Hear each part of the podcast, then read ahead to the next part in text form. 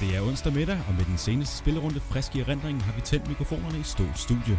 Vi har stadig første kryds til gode, og holdene har endnu en gang bevæget os med masser af mål. Det var derfor svært at udvælge, hvilke fire formidable fodboldkampe, der skal en tur gennem Taxikomøllen. Svært har det næppe været for Søren, der har haft gang i det helt store redigeringsprogram og med sine kunstneriske færdigheder har forberedt en deep dive, der som altid dykker lidt dybere. Det hele skal selvfølgelig rundes af med et citat, som jeg godt på forhånd tør sige rører den gale retning. Men uh, hvem ved, intet er givet på forhånd, udover den næste times tid bliver i fodboldnørdens tegn. Det her er PL Taktiko. Velkommen til dig, Søren. Jo tak, og i lige måde, Morten. Og velkommen til uh, lytteren. Og uh, ja, vi kan lige så godt starte, uh, starte afsnittet ud her på, uh, på, på en, en god nyhed. En nyhed, som følgerne af vores sociale medier nok har, har læst her i, i ugens løb. Nu ved jeg faktisk ikke, hvornår det kom ud. Var det i søndags? Vores afsnit? Nej, vores øh, nyheden der. Annonceringen, det var søndag. Det var søndag. Jamen så, ja, så i ugens løb. Det er onsdag. Det forvirrer mig lidt. Vi er vant til at sidde på en fredag. Det er en onsdag i dag. Af taktiske årsager, kan man vel sige. Men øh, i hvert fald så er vi blevet en del af det her talentlab hos Radio 4, hvor vi har fået lov til at, ja, at komme ind på det, og hvor de, øh, de vil tilbyde, at de øh, deler afsnittene, og de vil tilbyde at uh, give os sparring og lidt, uh, ja, nogle workshops og sådan noget, når, når tiden er til det, og når uh, de her corona-ting, de ligesom gør det muligt igen. Og ja, det er vi bare super glade for. Det er super fedt. Altså også at kunne få noget professionel sparring, som du også nævner. Altså det er super fedt for vores podcast også kan forhåbentlig tage os skridtet videre, så øh, det ser vi meget frem til. Det gør vi i den grad. Og øh, vi bliver selvfølgelig ved med at være en del af, af Stål her, som vi også er super glade for, og hvor vi også får, får sparring, og hvor der faktisk i aften er et, øh, et møde, som du desværre ikke kan komme til, men så må jeg jo tage den, den sure chance, hvis man kan kalde det det. Men i hvert fald så, øh, så giver det lige et, et, et ekstra nyk, at man kan få nogen, som rent faktisk øh, er ude i branchen, og det ikke bare er, er hobby, øh, som, øh, som det jo er her i Stål, hvor vi øh, hvor mest alt får sparringen fra de andre podcasts og de andre øh, podcastere. Så det er bare super fedt. Simpelthen. Absolut. Ja, vi sidder på en onsdag. Simpelthen. Vi plejer at være på en fredag, så, øh, så stemningen er måske lidt... Nej, du griner. Det, der er stadig god stemning. Altid god stemning i Fælde Taktiko. Og, øh, og ja, skal vi bare hoppe til det med nogle nyheder, ja. hvis ikke der er noget for dit liv, der lige skal, skal vendes? Nej, jeg har ikke brug for at skrift eller komme på banen med noget. Det, du føler den bare løs. Du ved, det er forumet, hvis den er, så smider du den bare her.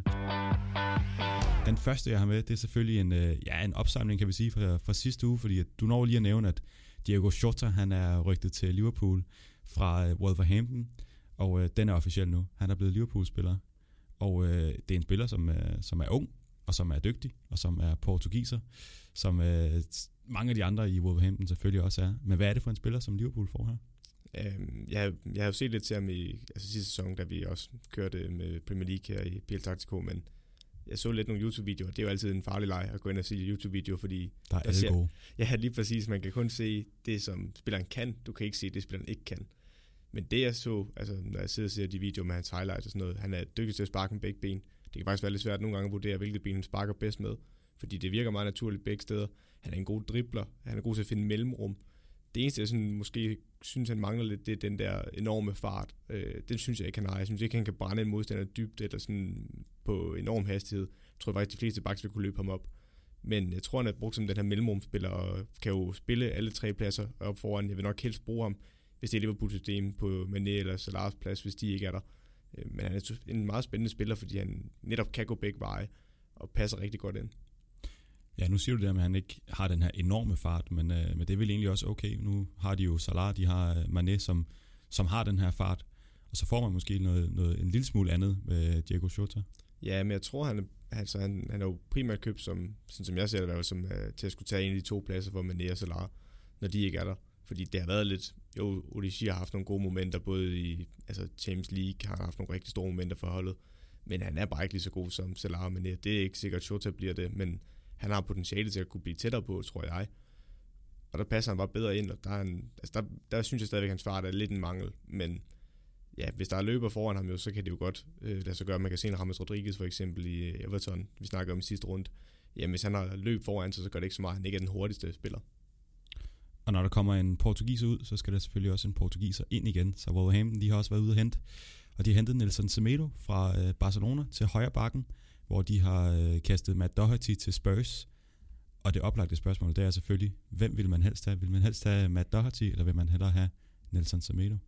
Øhm, jeg tror, hvis du kigger ud for prisen, så tror jeg ikke, der er noget at diskutere, i hvert fald for Wolverhampton side heller. Altså, de solgte Doherty for billigere penge, end de har købt Semedo for. Semedo kommer trods alt fra Barcelona af. Øhm, jeg, jeg, jeg, jeg er ikke så meget tvivl om, de heller vil have Semedo. Og jeg synes også, han er dygtig offensiv end Doherty. Jeg ved godt, han har scoret mange mål, både i Championship, og også en del mål i Premier League. Men jeg tror, Semedos øh, potentiale er større, selvom han ikke er en ung spiller mere. Men jeg, tror, jeg synes bare, at hans topkvalitet er højere end Doherty's. Jeg spurgte jo vores kære ven uh, Oliver Obe, som er Spurs-fan, og han sagde, at han ville selvfølgelig helst have Matt Doherty.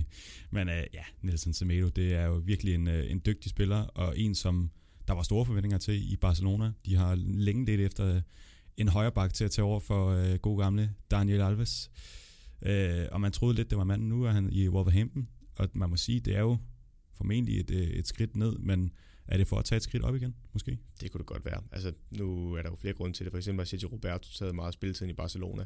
Og hvis jeg skal komme Oliver, øh, vores gode ven Oliver over lidt i møde, jamen, så kan jeg godt forstå, at man hellere vil måske have Doherty, hvis man spiller med fire mand bagved. Men den måde, Wolverhampton spiller på, hvor de har wingbacks, hvor de lige nu bruger Adam og Traoré, som der også har været en fin løsning, som vi også snakker om i sidste afsnit, med at han kan komme i drev, og vi kommer også til at kigge på det i dag. Øhm, der synes jeg, Semedo er bedre offensiv end Doherty, øh, rent teknisk også. Og så, altså det har de bare brug for Wolverhampton. De har brug for backs, der er dygtige offensiv, når de skal have kanterne stort set for dem selv. Så kræver det også, at de kan noget ekstraordinært at kunne sætte en mand og have fart. Og der synes jeg bare, at Semedo han er dygtigere. Og ja, derfor synes jeg også, det kunne også være spændende at se, at hvis han nu har en til to gode sæsoner i Wolverhampton, så kan det være muligheden for et skridt op igen. Og så kan vi ikke snakke transfer uden at snakke øh, Chelsea. Vi har nævnt det før. Edouard Mandi, ham her øh, målmanden fra, fra den franske liga. Han kommer tættere og tættere på. Han skulle have haft sin uh, medical her i går, så det er vel bare et spørgsmål om tid, før den bliver annonceret, men det er jo aldrig noget, uh, noget der er sikkert, før at der, uh, at der står en uh, mand, er nærmest ikke faktisk at tage billeder i, i trøjen, men, men før der står en mand, og den er helt officielt på, uh, på hjemmesiderne. Vi har set før, at uh, lægecheck er gået galt også, at det helt indtil sidste øjeblik lige kan nå at, at smuldre. Men i hvert fald, han burde være, være på vej til Chelsea, og så uh, er det jo lidt et spørgsmål omkring, Kepper her, om han skal også øh, sendes afsted, men øh, det bliver nok svært i hvert fald for de penge, de formentlig gerne vil have for ham. De har betalt øh, i dyrdommen for den spanske keeper i hvert fald. Jeg synes, det er en mærkværdig måde med situationen Chelsea havnet i. Altså, det var lidt som om, at Liverpool købte Alisson Becker i sin tid, at øh, Chelsea gik ud og sagde, at vi kan også købe en keeper og gøre ham endnu dyrere end Alisson. Øhm, og der vil jeg sige, man har brugt 70 millioner pund, øh, den er omegn for Kepa, og man smider ham allerede på porten, nu virker det til, altså, jeg tror aldrig, de får de penge igen. De får aldrig de 70 millioner pund for ham igen. Dem kan de godt skyde en hvide pil efter. Og så virker det lidt mærkværdigt. Jeg kan godt forstå, at man gerne vil have en mere permanent løsning end Kepa, øh, og få ham lidt ud af skudlinjen. Men man henter en 28-årig keeper fra den franske liga, og efter sine, som Frank Lampard har sagt i hvert fald, der, der, der er det jo Tjek, der har været med til at tage den her beslutning, fordi han selv er målmand, eller selv har været målmand, og sy, øh, synes jo meget godt om Mendy har scoutet ham. Men jeg synes, det virker mærkværdigt, fordi der er ikke mange fremtidsperspektiver, hvis du kigger ind Mendy. Det kan godt være, at han er en dygtig keeper, men altså, hvis vi strammer den, så er der måske syv år i ham.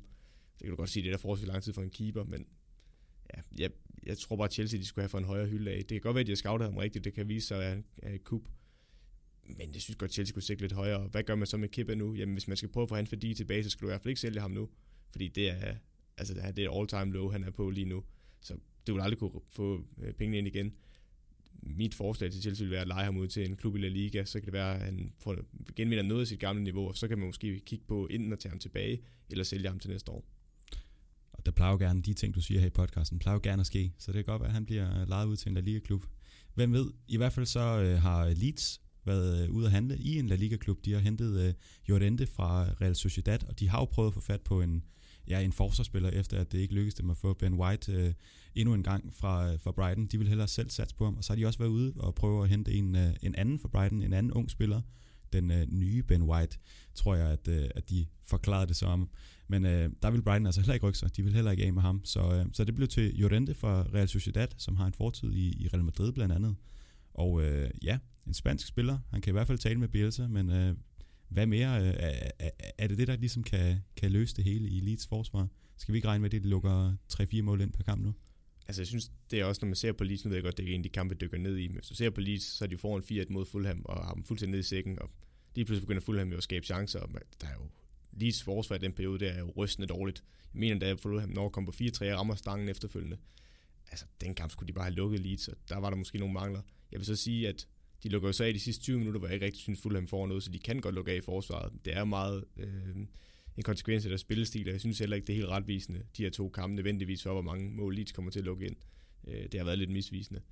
Men ja, jeg, jeg, jeg tror, det hænder Diego Llorente, fordi han netop er en spiller som Ben White, der kan spille op igennem kæder og er dygtig på bolden. Det er primært det, han kigger på Bielsa, når han kigger på centerforsvar. Selvfølgelig skal de også kunne dække op, men det er lidt et given, når man kigger på en centerforsvar, så er det mere, hvilke andre kvaliteter har han. Og så på rygtebørsen, der vil Dele Alli øh, muligvis forlade øh, Tottenham, og øh, Callum Hudson-Odoi, han skulle også have et ønske om at komme væk fra, fra Chelsea. Og det giver jo egentlig øh, udmærket mening. Dele Alli, han spiller første kamp, hvor han bliver, bliver hævet ud øh, lige omkring pausen, og så Hudson-Odoi, jamen han har jo han er en ung, dygtig spiller, men han har også øh, lange udsigter til spilletid, i hvert fald med det indkøb, der har været i Chelsea her hen over sommeren. Så øh, jeg ved ikke, om der er noget, du lige vil tilføje til det. Jo, altså man kan sige, en del af lige for eksempel, han kom jo ind som altså, to Premier League med Storm og scorede et havremål sin første sæson, og det var virkelig imponerende at se på. Han har bare ikke ramt det samme niveau siden, og hvis man ser for eksempel dokumentaren med øh, All or Nothing med Tottenham, som der er lidt et der prøver Mourinho også at sige til ham på en lidt hård måde, at han skal til at tage sammen, fordi ellers så den jeg han kunne have fået, kan løbe mellem hænderne på ham. Og det håber vi ikke, det gør for Dele Alli, men han virker bare, det siger han jo også selv, han er måske ikke den, der arbejder hårdest på træningsbanen, øh, men det, det synes jeg er en forfærdelig attitude at have, hvis, altså, som træner, hvis jeg har en spiller, der har det sådan, fordi det er der, du forbedrer dig. Altså det kan godt være, at du, du prøver nogle fede ting i kampen, men hvis du er rigtig vil rykke som fodboldspiller, så er det på træningsbanen. Og hvis du giver det 100% der, jamen, så kommer du ikke til at rykke så meget, som du kunne, og det synes jeg er ærgerligt. Øhm, ja, hvem var den anden spiller, du snakkede om? Det var Hudson Odoi. Ja, og Hudson Odoi, altså, det var ikke mere end et år siden, eller mere det et år til et andet år siden, hvor vi sad og snakkede om, at Bayern var interesseret i ham og ville hente ham på en fri transfer, hvor det med Chelsea gav ham en kæmpe kontrakt. Øh, det synes jeg er lidt en for erklæring også. Jeg ved godt, det er en dygtig ung spiller, og man vil gerne holde fast i ham, så kræver det altså også, at du giver ham noget spilletid, eller i hvert fald som minimum leger ham ud. Og når de gav ham den her store kontrakt, så virker det lidt som et skulderklap om, jamen vi tror på dig, vi vil også give dig chancen. Så går man netop ud og henter en masse store signings i Timo Werner, Kai Havertz, øh, Ziyech, jamen, så bliver det bare svært for sådan en unge spiller, og det er det, vi snakkede om lidt sidst også. Jamen, at nogle af de her unge spillere kan blive presset ud, selvom de måske har potentialet. Og det kunne godt ende med, at han, øh, ja, nu ved jeg ikke, om han ender i Bundesliga eller et andet sted. Men det kan være, at han får succes et andet sted, så kan Chelsea stå og tænke, hmm, det kunne godt være, at vi skulle give ham en chance. Den har man hørt for i hvert fald. Ja, man kan bare spørge sige det med Jadon Sancho i hvert fald. Øh, ja, så lige her til sidst en lille corona-update.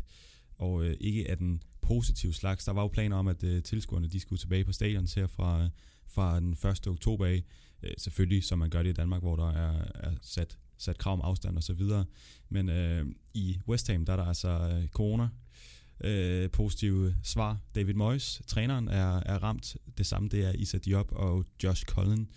Og øh, kampen mellem øh, Tottenham og Leighton Orient, den blev også udsat her i, øh, i går på grund af coronatilfælde hos League 2-klubben. Det må Mourinho ikke helt tilfreds med, men øh, det er jo nok bare fordi, at han, øh, han føler sig presset i, i senere, når han så skal, skal presse den her kamp ind igen, som han havde forberedt sig på. Men øh, nogle ting, de er større end fodbold, og selvfølgelig så bliver planerne om tilskuerne udsat, og det er jo også det er helt korrekt det at gøre, så der er vel ikke så meget at sige til det egentlig. Nej, altså der er nogle af de andre Premier League klubber, det kan jeg sagtens forstå en god idé, at de har, fået, de har betalt for, at øh, nogle af de mindre hold, de møder, for eksempel League 2 eller League 1 hold, at deres spillere kan blive testet af personale, bare for at sikre sig, at der ikke er en, der er smittet imellem. Øh, fordi altså, det er dyrt at få coronatest i klubberne, og nede i League 2 og League 1, der er det altså ikke lige træerne, der vokser, øh, eller røvel, pengene, der vokser på træerne. Øh, så det er svært at have råd til de her ting, og så er det bare fedt, at Premier League-klubben stepper ind. Man kunne så måske ønske sig, at de gjorde det mere permanent også, at de her Premier League-klubber måske betalt øh, en procentdel af deres indtægter ned til de mindre klubber i League 1 og League 2, så de kunne blive testet noget oftere. Øh, fordi det er en, altså, hvis man føler, at Premier League-klubber bliver ramt hårdt økonomisk, og det gør de, så prøv at kigge ned i de lavere rækker. Det er endnu værre. Det er altså klubbers eksistens, der er på spil, specielt når de ikke får tilskuindtægter. Det er det. Så lad os håbe, at der kommer, kommer hurtigt styr på det igen, og at de på et tidspunkt kan få lov at, lukke nogle mennesker på stadion. Det har der i hvert fald været, øh, været fedt at se, øh, at man kan komme på stadion igen i Superligaen. Og øh, det er da også noget, jeg har brugt lige ved ude OB mod FCK. Og gudskelov, så er man ikke øh, FCK-fan jo. Så, men i hvert fald så øh, onsdag middag, det var der, hvor der bliver arbejdet letbane. Så hvis der er noget i baggrunden, så må man lige bage over med det. Det er ikke så slemt. Øh, men hvis det begynder at hakke pæle i jorden, så er det godt, at man kan høre det. Men så må vi lige lave en lille disclaimer, og det er hermed gjort. Lad os så videre til de øh, kampe, som vi har valgt at, at skulle snakke om. Vi øh, starter selvfølgelig med øh, et af de hold, der ikke fik lov til at komme i, i ilden i, i første runde, og det er Manchester United, der hjemme har mødt øh, Crystal Palace og simpelthen har tabt 3-1. Øh, et United-hold, som er i boldbesiddelse, men som virkelig giver mange chancer væk til, til Crystal Palace. Og man må sige, når man har en boldbesiddelse på, på, på 24 procent, at man så alligevel kommer til, til 14 målforsøg, der går et eller andet fuldstændig galt. Ja, altså jeg er også forundret over, hvordan Manchester United stiller op.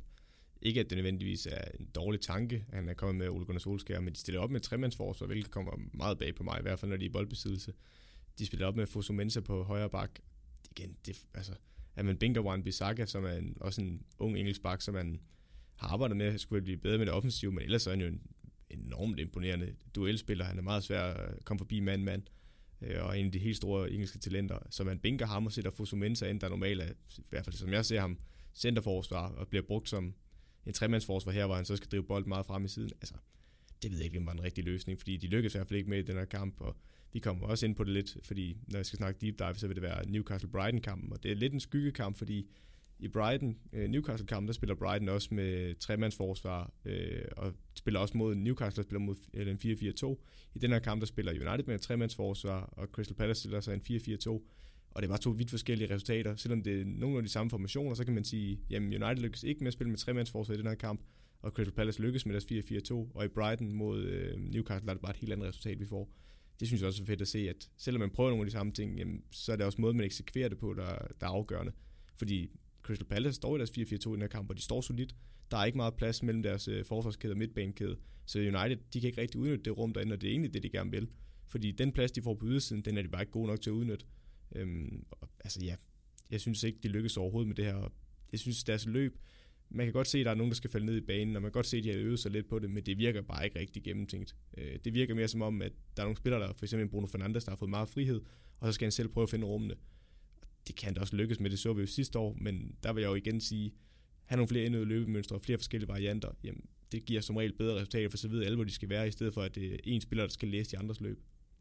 Ja, og så bliver de jo presset lidt i, i omstillingerne allerede i, i det syvende minut. Jamen, der kommer de jo bagud, efter at uh, øh, venstre bakken fra, øh, fra, hvad hedder det, ja, Crystal Palace, han får lov simpelthen at, at, at lægge et indlæg, selvom han bliver, bliver nogenlunde presset af, af Lindeløf og den får lov til at passere hele United-forsvaret, og så Townsend, der er den anden øh, kantspiller, jamen han, han står så bare over i bagerste område og kan få lov at sende den ind. Og når du har, som du siger, et tremandsforsvar, jamen så burde det jo aldrig nogensinde kunne lade sig gøre, at man kan få lov at lægge et fladt indlæg, der går tværs igennem feltet. Og så kan man sige, jamen skal det Gea gøre mere ved den? Han får lige en hånd på. Det, det kan han jo egentlig ikke. Så alt i alt, så bliver de jo bare øh, fanget i ubalance, og det er jo noget, de gør øh, igennem kampen og noget, der ikke bliver rettet op på. Men vi skal lige spole den situation lidt tilbage, for der er faktisk et, en, øh, en situation, hvor det ikke er forspillernes skyld, at det her det egentlig opstår. Fordi Sarko får bolden lige omkring midterlinjen øh, på Crystal Palace halvdel, lidt ude i venstre side. Og så er det, jeg tror det er Jordan Ayew, der laver det første løb, eller er det Slup? Det kan godt være, det faktisk er Slup. Jeg tror, det er Slup, der laver det første løb. Han løber lige på, fordi de står med en høj linje. Øh, den første United-spiller møder Sarko omkring midterlinjen, tror jeg. Øh, uden at han egentlig presser ham specielt. Han begynder bare at bevæge sig over mod ham. Og Uniteds øh, bagkæde, den står faktisk i hvert fald op på langt over, lidt over halvdelen af deres øh, halvdel. Og så løber Slut på tværs af den her kæde, fordi han vil blive onside, og så kan få bolden dybt. Timingen er der ikke helt, så han ryber ind i offsiden, og så øh, tænker man jo, at den her situation er overstået. Men der er stadig ikke pres på Sarko. Så Sarko spiller lige ud på Mitchell i venstre side, venstrebakken. Og så både Ayu og øh, Slup, de kommer onside igen, og så bliver han slået dybt. Og der vil jeg jo som træner stå og sige, ja, det kan godt være forsvaret, de ikke gør det godt i den situation. Lindeløf bliver løbet fuldstændig over og Slup, der så ligger den på tværs, hvor vi igen kan snakke om, at Maguire og Luke Shaw ikke rigtig følger med til baglinjen, og ikke har farten til at kunne øh, ja, nå i bund, så de kan blokere indlægget.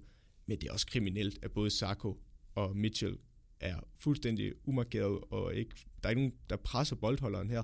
Og hvis du ikke presser boldholderen, så er det altså bare et spørgsmål om tid, før modstanderen laver et løb, der ikke er øh, offside og er onside, og så bliver den slået ned i bagrum, hvor nogle forsvarsspillere, der prøver at holde en offside-linje, lige pludselig skal i løbeduel med en mand, der kommer i fart på dem.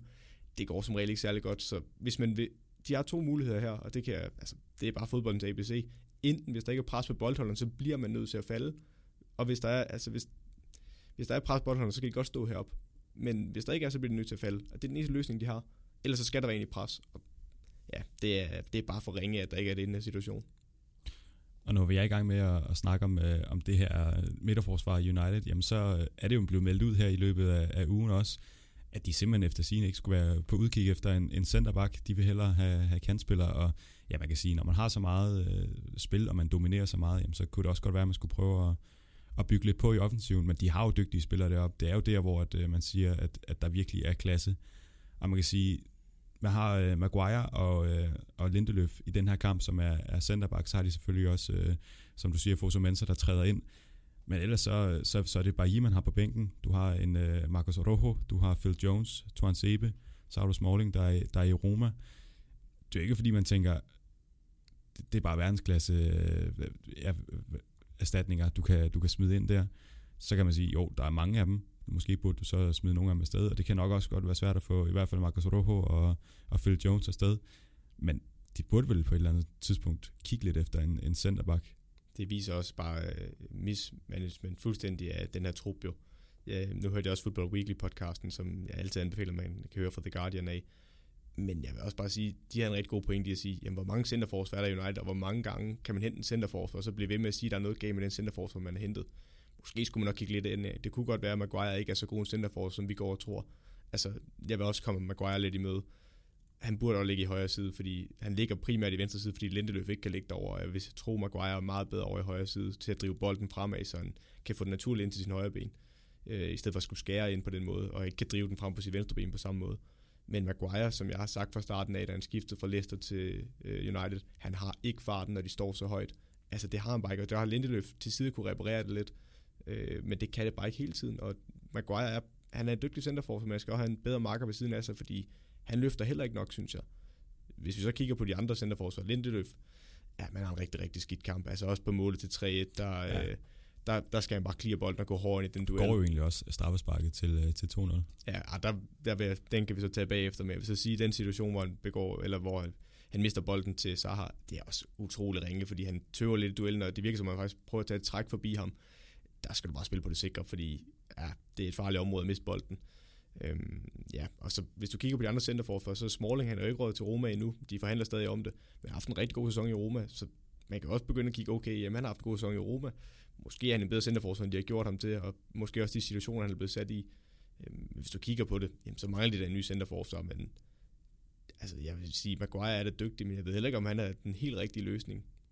Nej, og man kan sige, altså Maguire er han egentlig en løsning for et hold som United, som gerne vil have øh, det her høje pres, og gerne vil have det her øh, ja, lidt øh, fodbold hvor man øh, løber frem og tilbage. Han skal vel egentlig stå i en, øh, i, i en mere stabil forsvarskæde, hvor han kan få lov at bruge det, som han er bedst til, som er styrken, og som er, at han kan ja, hætte alle bolden væk med hans, øh, hans hoved. Jamen, jeg synes, han er, han er bedre i fødderne, end mm, altså, man måske giver ham kredit for, fordi jeg synes, han er god til at spille op igennem kæder og sådan noget, når du giver ham tid på bolden. Det er mest hans manglende fart, og der kan du have ret i, jamen, hvis han står i et blokforsvar, som han tit gjorde i Leicester, fordi de var et udpræget kontrahold, jamen, så blev det ikke så tit vist, at han manglede fart i bagrummet, fordi jamen, hvis du ikke har bagrum, så er det ikke fordi fart er altafgørende, hvis du har spillet foran dig. Men når du har så høj en kæde, så er det bare et problem, du ikke har den fart, fordi hvis vi kigger på den hylde, som Maguire er blevet sat på med den pris, han har haft, så er det altså spillere som Virgil van Dijk, eller Koulibaly, eller nogle af de centerforsvar, øh, Emerick Laporte, og de har bare mere fart, de har en fuld pakke, og Maguire har mange af de samme gode ting, men jeg synes bare ikke, at han har den spidskompetence i farten, og det kan blive øh, udstillet, øh, fordi altså, ja, det handler så også meget om positionering. Du kan så sige, hvis de lader være med at spille med en højere offside så kan han jo positionere sig lidt dybere måske og læse spillet sted. Øh, men det åbner bare for andre løb. Så altså, ja, Maguire er dygtig, men han har altså også sine begrænsninger, og træerne var sådan heller, heller ikke ind i himlen for ham. Og hvis vi skal prøve at sparke øh, bolden ned på den anden ende, jamen så Crystal Palace, de vinder jo de første to kampe, og øh, Wilfred Sahar, jamen han har lavet tre i, i to. Den ene går nok på et øh, straffe, der bliver, der bliver dømt om, øh, hvor de i første omgang, jamen der er det Kea for, for langt ud af, af sit mål, i det, at der bliver sparket fra Ayew, som ellers brænder det.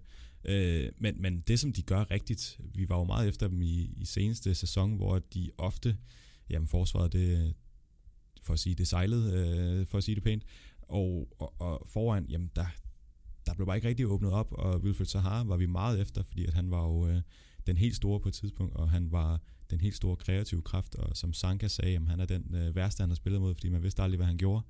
Er det den, øh, den helt dygtige Wilfred Sahar, vi ser i, her i starten i hvert fald af sæsonen? Jeg vil lige spole tilbage, når jeg skal svare på de spørgsmål, fordi der er lige straffespark, vi skal have snakket om. Ja, det kommer vi nok ikke udenom. Nej, jeg synes ikke, det er et straffespark. Det kan godt være, at vi snakker om, det virker som en unaturlig position, men manden er, løber altså tilbage. Jeg synes, det er svært for ham at gøre meget anderledes. Når man løber, så er ens arm ved svingelsen der, så tror jeg, at dommeren vurderer, at det er en afslutning på vej mod mål, der bliver blokeret i en unaturlig position. Også da han går over og kigger på, det er Martin Atkinson, der mener, at dommeren der går over og kigger på skærmen øh, ved VAR. Jeg synes ikke, det er et straffespark, og det er da også ærgerligt, at de giver han redder den, og så er de jo blevet så emsige med, at målmanden skal have en fod på stregen. Øh, hvis man så forskellen, så havde Alisson det jo netop mod Chelsea. Øh, og, og det vi har også snakket med Lars Bering, OB's målmandstræner, om det, at det er bare noget, man skal vende sig til som keeper.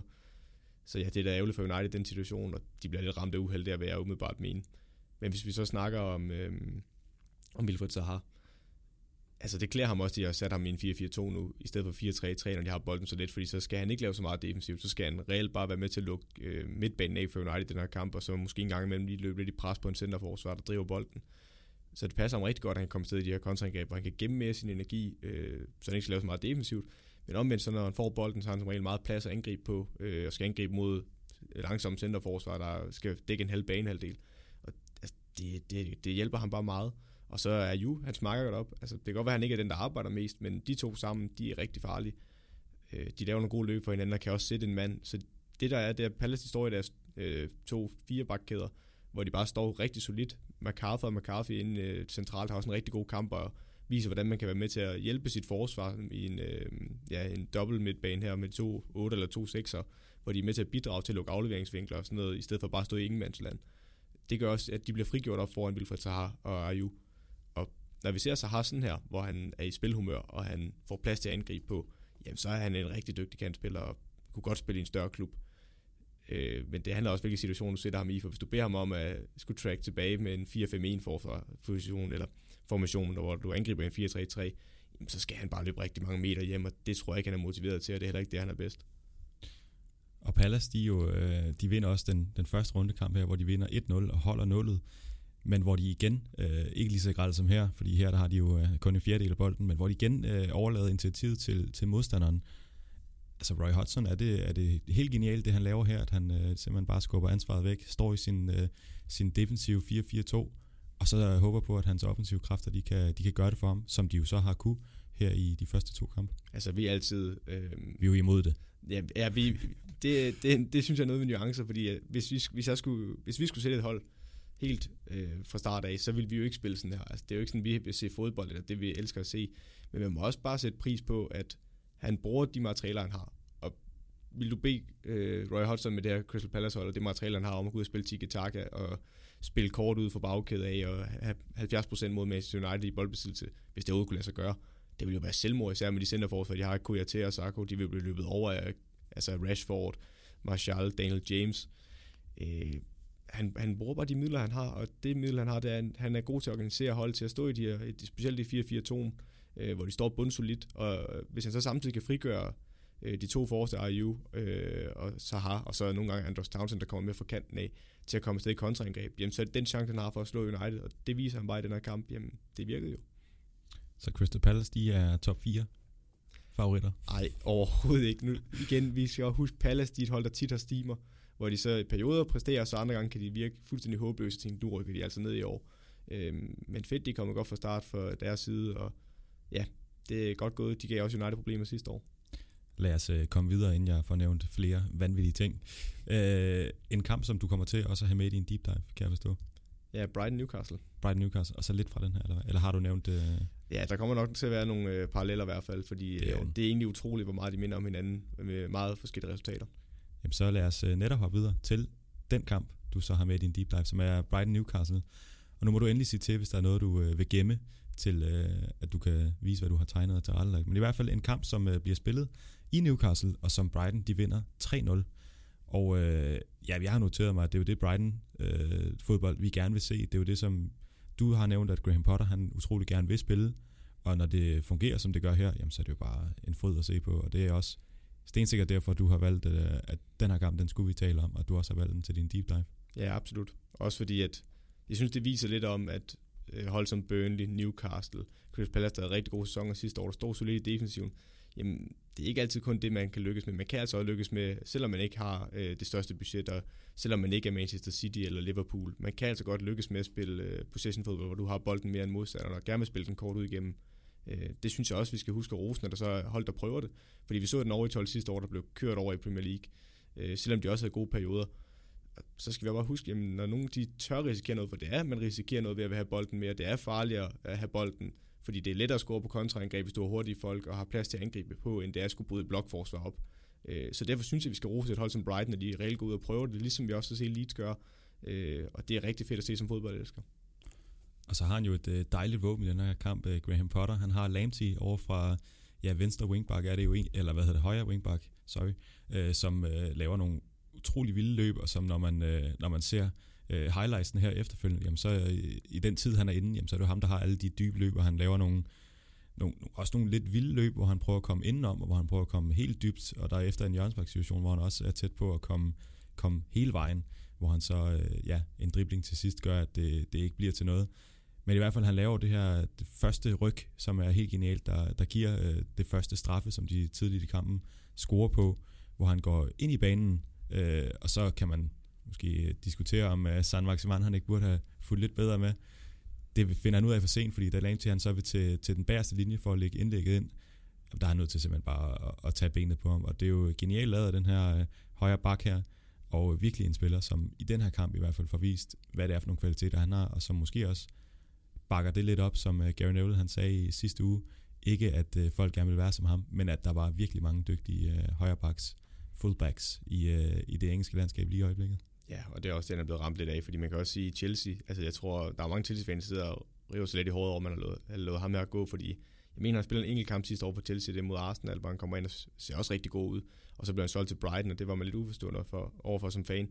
Der må man så også sige, at man har altså sådan Reece James, der er nok en af de bedste unge engelske backs. Det er nok ham og Trent, der kæmper om i hvert fald i forhold til de offensive facetter.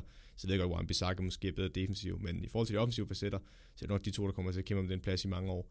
Øh, og så ved siden af ham, der har man til sig Aspilicueta. Så er det også svært at se, hvor der skulle blive plads til Terry Glamty, Og så er det fedt at se, at han har fået spilletid her i Premier League for Brighton, og han får lov til at vise det her på wingbacken, fordi en af nøglerne til, at man skal lykkes på en wingback, øh, det er jo, at man også skal være god offensiv, og man skal kunne komme med begge veje. Og det kræver rigtig meget af en fodboldspiller. Øhm, og derfor er det også vigtigt for Brighton, at de har fået Terry Glamty, fordi han åbner deres spil rigtig meget, når de spiller sådan her. I stedet for, altså nu ser vi i venstre side, der bruger de en Solly March, men i stedet for, at de skal have en, en Dan Burn til at spille wingback eller back, så Terry Lamptey har nogle helt andre offensive kvaliteter, som du også er inde på, kan komme til baglinjen, slå den ind over, kan også drible ind i banen, hvis det er nødvendigt, så han er uforudsigelig og kan gå begge veje. Øh, ja, han er en spændende spiller også for Brighton, og han er med til at åbne rigtig meget op i den her kamp. Ja, altså netop, øh, som du siger, han kan også gå ind i banen på andet mål, og spiller han jo Trossard dybt øh, ud på kanten, og laver sig selv det, øh, det, det dybe løb ind i feltet, hvor han kommer, kommer indenom, som jo egentlig man forventer, at når jeg bakken han går ned til baglinjen og lægger indlægget, og så er det kanten, der måske laver de, de lidt frækkere løb. Men det er jo en spiller, der virkelig bare gerne vil, vil være med i det hele. Han afleverer ikke bare, og så, øh, så siger fint, mit øh, job er, er done.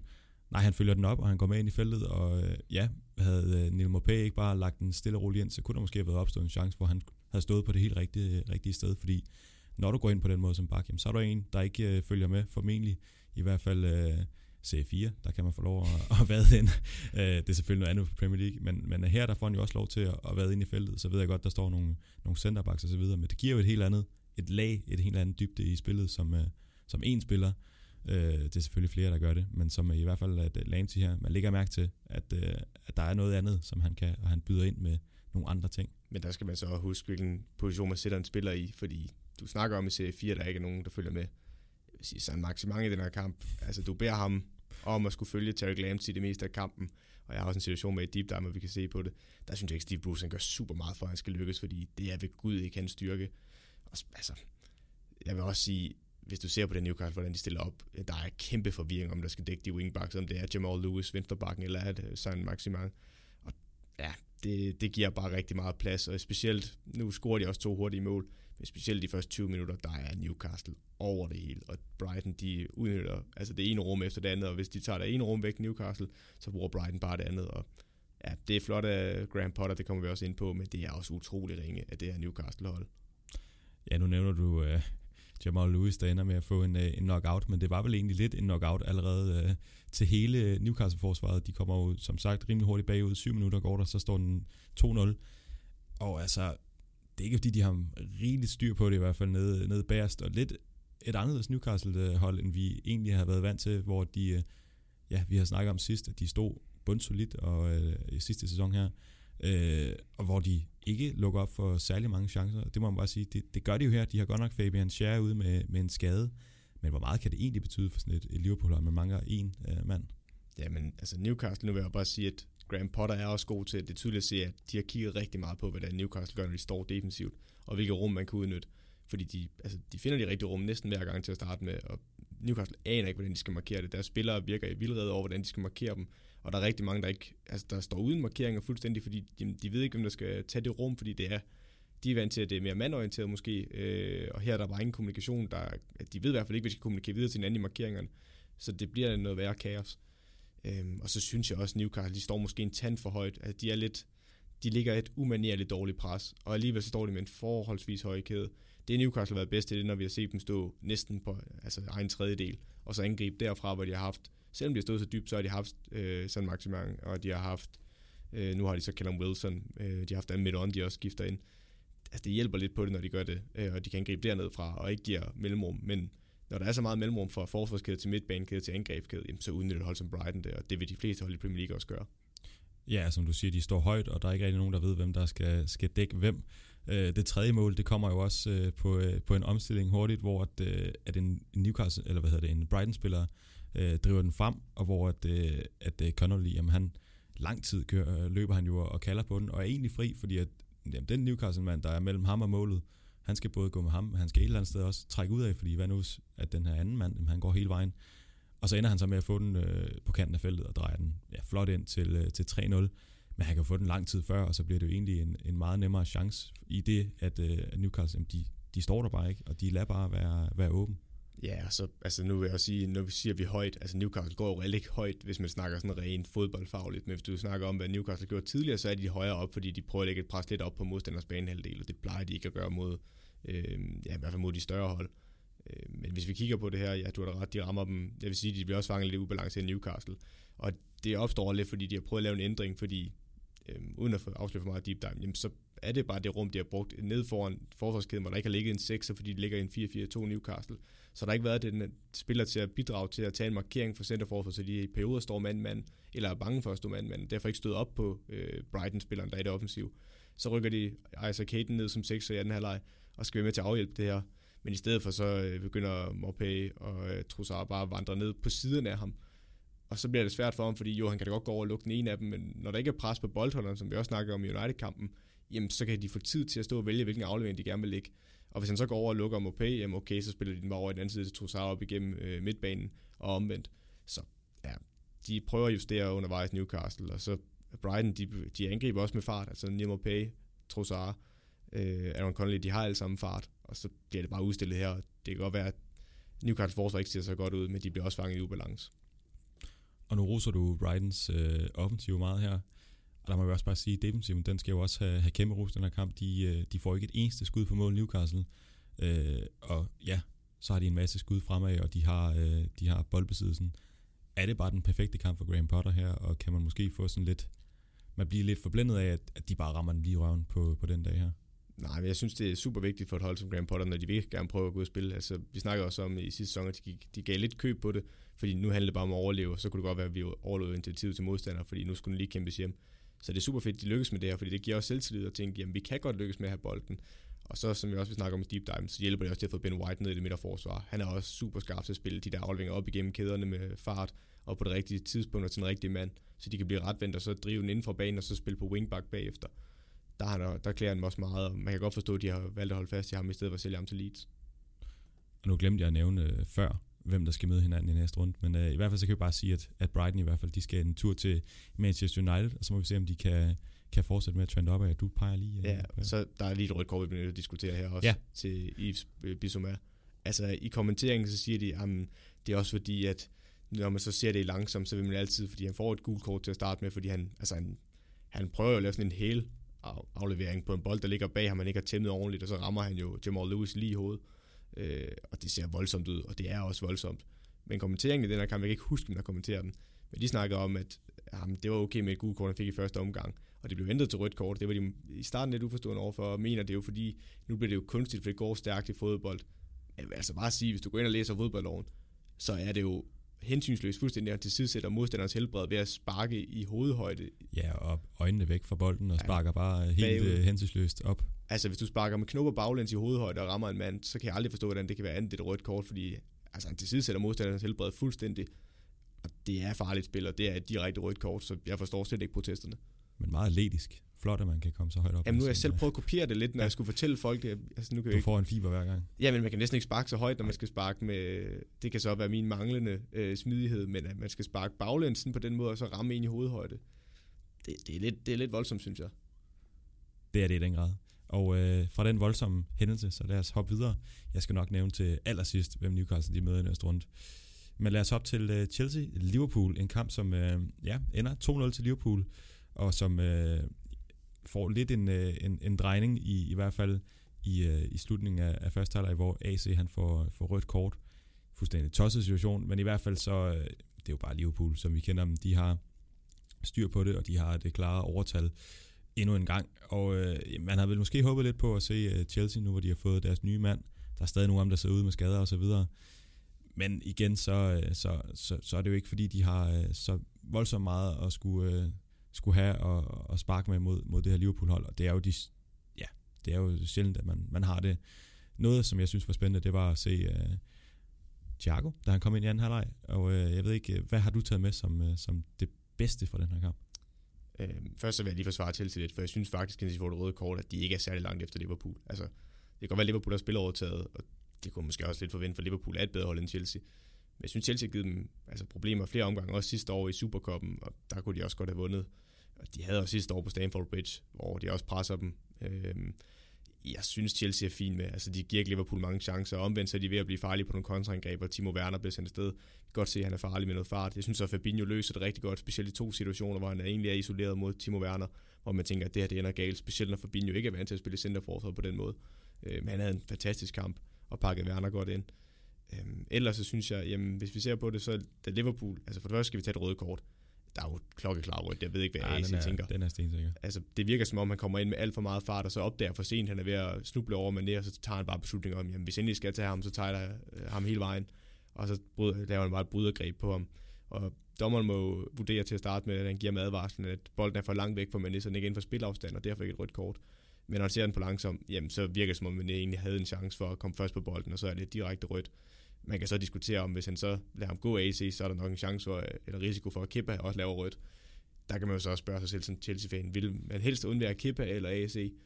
Der tror jeg, de fleste nok vil helst undvære Kippa og sætte en øh, Caballero på mål.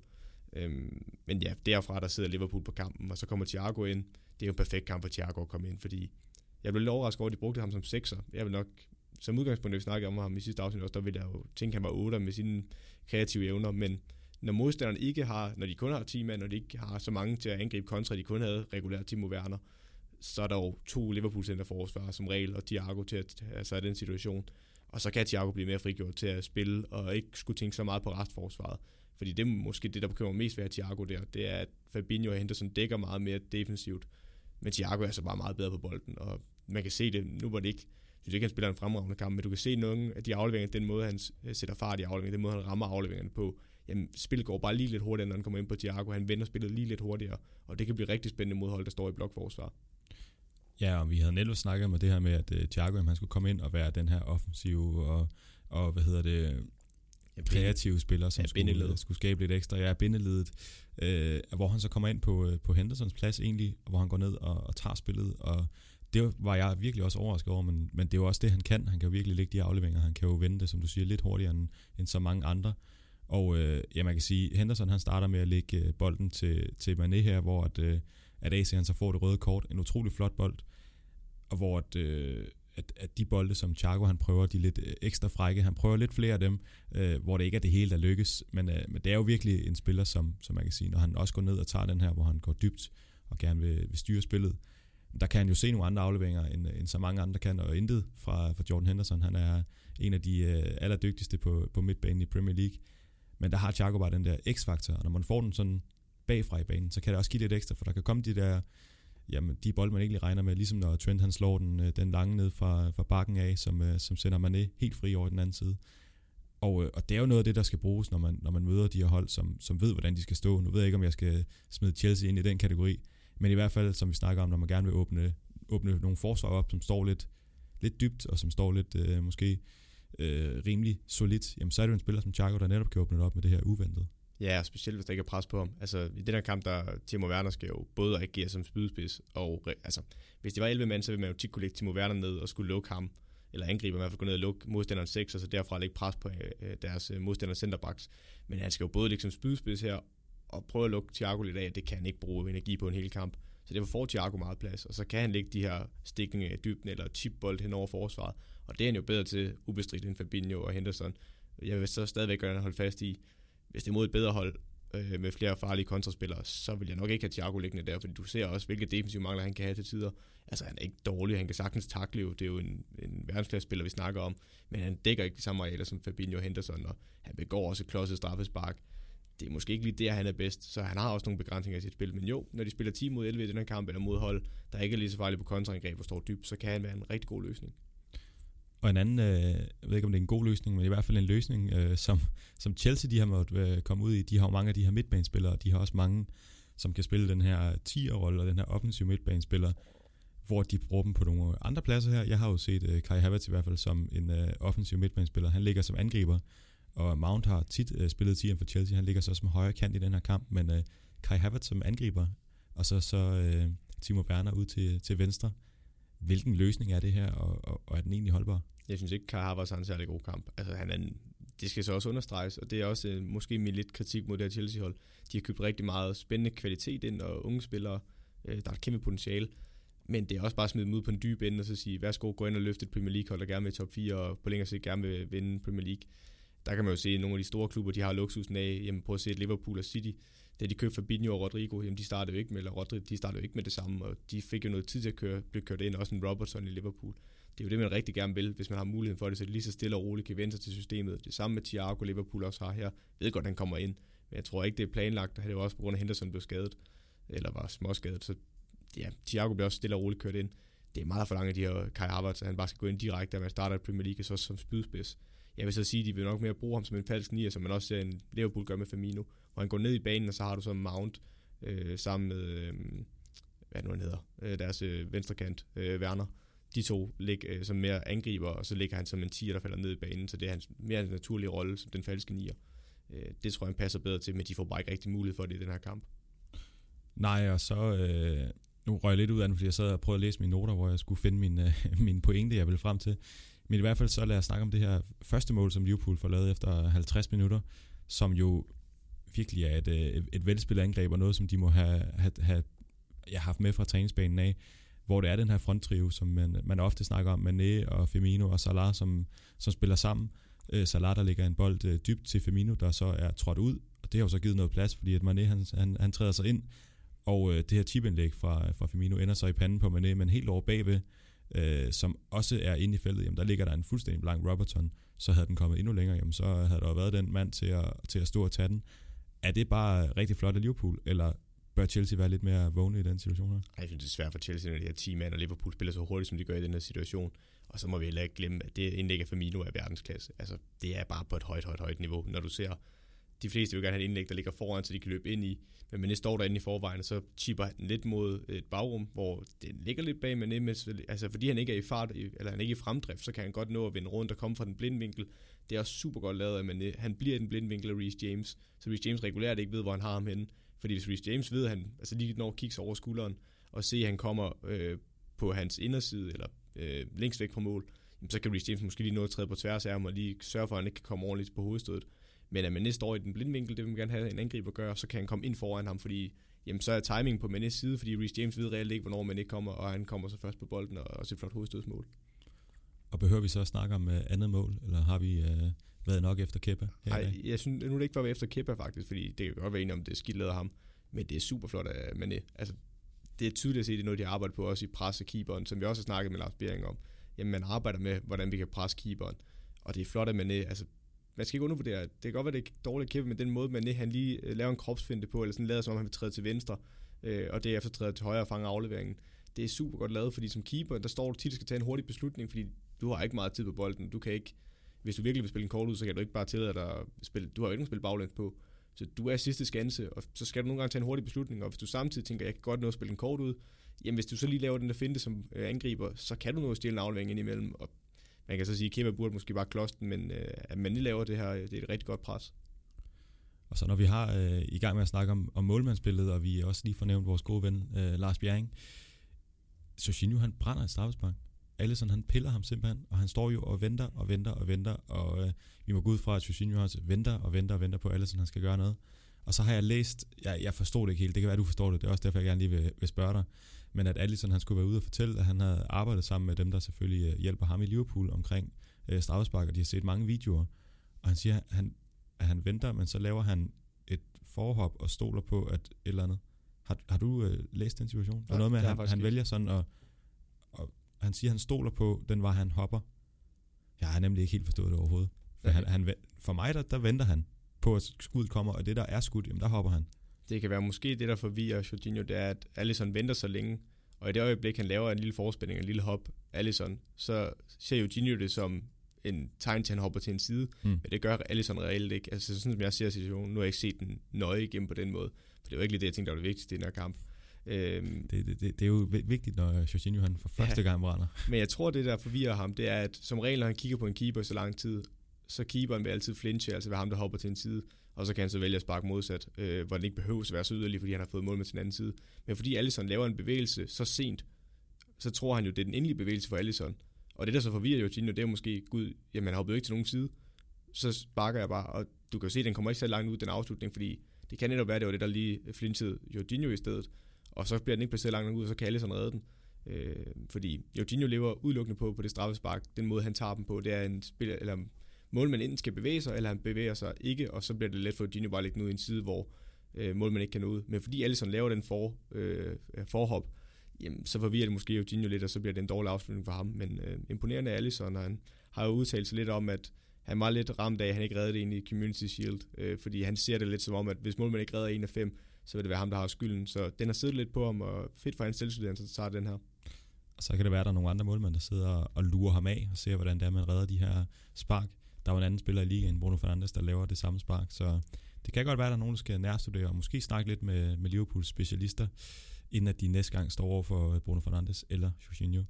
Men i hvert fald så, øh, du snakker lidt om, at, øh, at kampen bliver, bliver anderledes, og det, det kan jo selvfølgelig ikke undgås øh, af det her røde kort.